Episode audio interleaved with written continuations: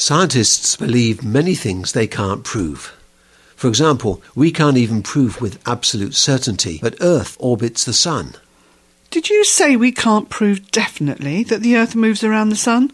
Yes, let's discuss why rational people think it does without having total proof.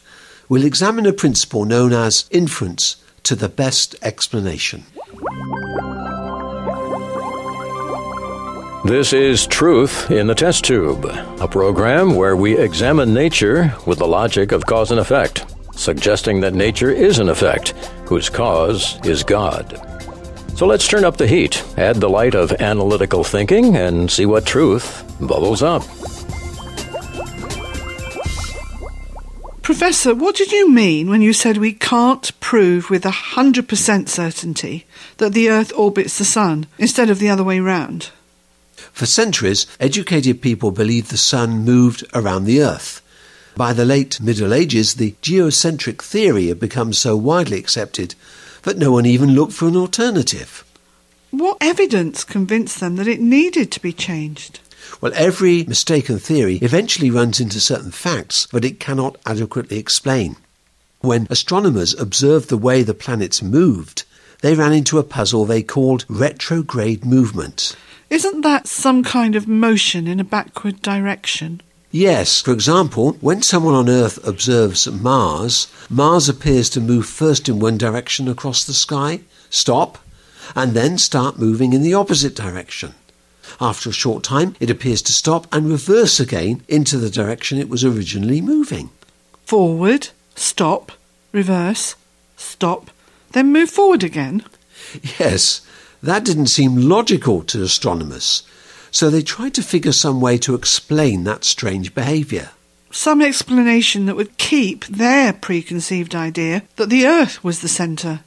Yes, to preserve that, first they hypothesized that a theoretical point was orbiting Earth and that Mars was orbiting that theoretical point. So Mars wasn't rotating around the Earth or the Sun, but around some kind of theoretical point. Yes. And next they assumed that this theoretical point was moving in a circular orbit that was centered on the Earth.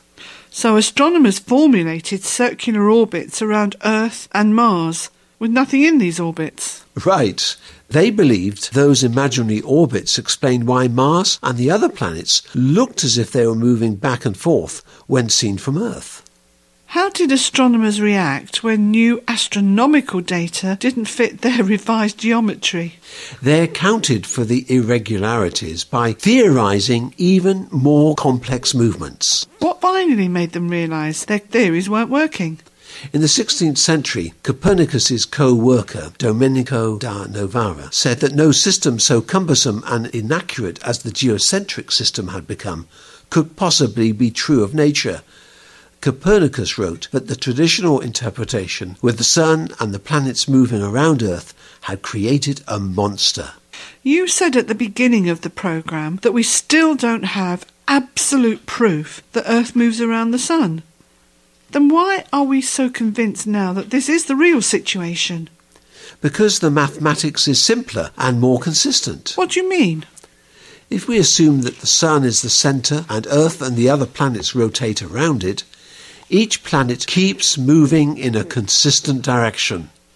So if we draw a model that has the Sun in the centre, each planet moves consistently forward.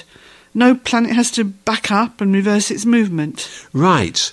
And if we assume the Sun is at the centre of our solar system, no planet vacillates among moving forward, stopping, shifting into reverse gear, and then moving forward again. It's the simplest, most logical conclusion. And that's what philosophers call the inference to the best explanation. Inference to the best explanation. Yes, and by the inference to the best explanation, we accept the concept that Earth and the other planets rotate around the Sun without being able to prove it. We don't have to stand on the sun and observe the planets rotating around it.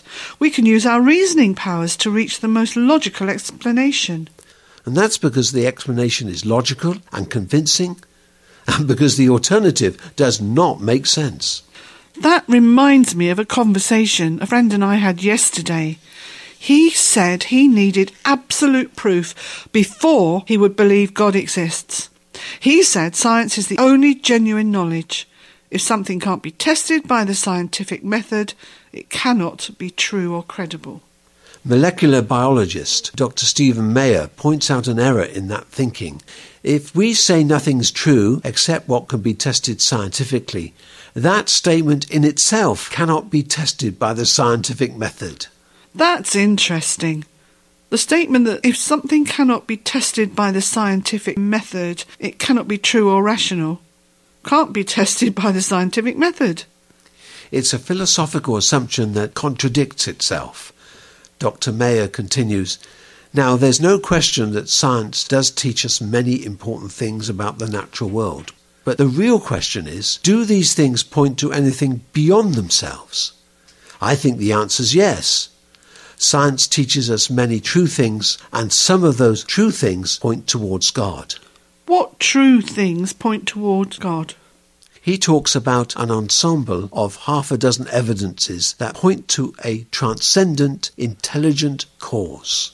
In other words, an intelligent being that is above nature and made nature. Yes. What scientists knew in the 19th and early 20th centuries was fairly simple. So thinkers could logically believe that natural laws had produced the various things that scientists observed. But Dr. Meyer says, thanks to the discoveries of the last five decades, we know a lot more today. For example, fine tuning in many parts of nature. And Dr. Meyer summarizes Taken together, what we know today gives us heightened confidence from science that God exists. The weight of the evidence is very, very impressive. In fact, in my opinion, it's sufficiently conclusive to say that theism provides the best explanation for the ensemble of scientific evidence we've been discussing. Fine tuning of one aspect of nature could be an accident. But fine tuning after fine tuning after numerous other fine tunings it's like a solar system of planets revolving around one central sun. Yes, and the entire cluster seems to point to one best explanation. It seems to imply someone with superhuman intellect is the central sun around which other facts revolve. The precise details that are constructed into the universe give strong inferences that an intelligent being has been at work. And the intricate ways the various organs of our bodies are built give additional strength to the inference that the best explanation is God. Tell me more about the inference to the best explanation. It's a form of practical reasoning that we use in life all the time. Dr. Meyer says if we want to explain a phenomenon or event, we consider a wide range of hypotheses and infer to the one which, if true, would provide the best explanation we do an exhaustive analysis of the possible explanations and keep adding information until only one explanation is left that can explain the whole range of data. Logical reasoning will point to the one best explanation. And Dr. Meyer continues the way you discriminate between the competing hypotheses is to look at their explanatory power. Often more than one hypothesis can explain the same piece of evidence. For example, there can be two or more explanations for the beginning of the universe. But if you keep looking at the data, you find that only theism can explain the evidence for design in biology after the origin of the universe. So the belief in one God makes the most sense of the multitude of fine tuned features we observe in nature. It's the same kind of reasoning that detectives and scientists do. It enables us to achieve a high degree of practical certainty. Dr. Meyer summarizes And when we look at the evidence from cosmology, physics, biology, and human consciousness, we find that theism has amazing explanatory scope and power. The existence of God explains this broad range of evidence more simply, adequately, and comprehensively than any other worldview. Professor, thank you for introducing me to the idea of inference to the best explanation. You're very welcome. Today's discussion reminds me of a statement by philosopher C.S. Lewis. I believe in Christianity as I believe that the sun has risen. not only because I see it, but because by it I see everything else. I believe in Christianity as I believe that the sun has risen, not only because I see it, but because by it I see everything else. Let me think about that a minute. Was he saying that accepting the fact that God exists illuminates our thinking about other facts? Exactly. When we realize that the sun is the center around which the planets rotate, the entire solar system makes sense. And when we accept the central fact that God created nature and established its laws, everything else fits together in a more orderly pattern. So we can infer that God is the best explanation. That the best explanation is God.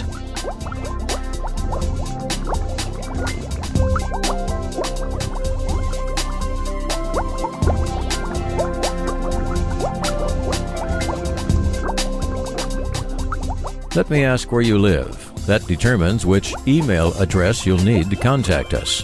In most countries, use Truth Test at truthinthetesttube.org. That's Truth Test at truthinthetesttube.org. Listeners in India have their own address, testtube at radio882.com. That's testtube at radio882.com. Thanks for making Truth in the Test Tube a street for two way communication.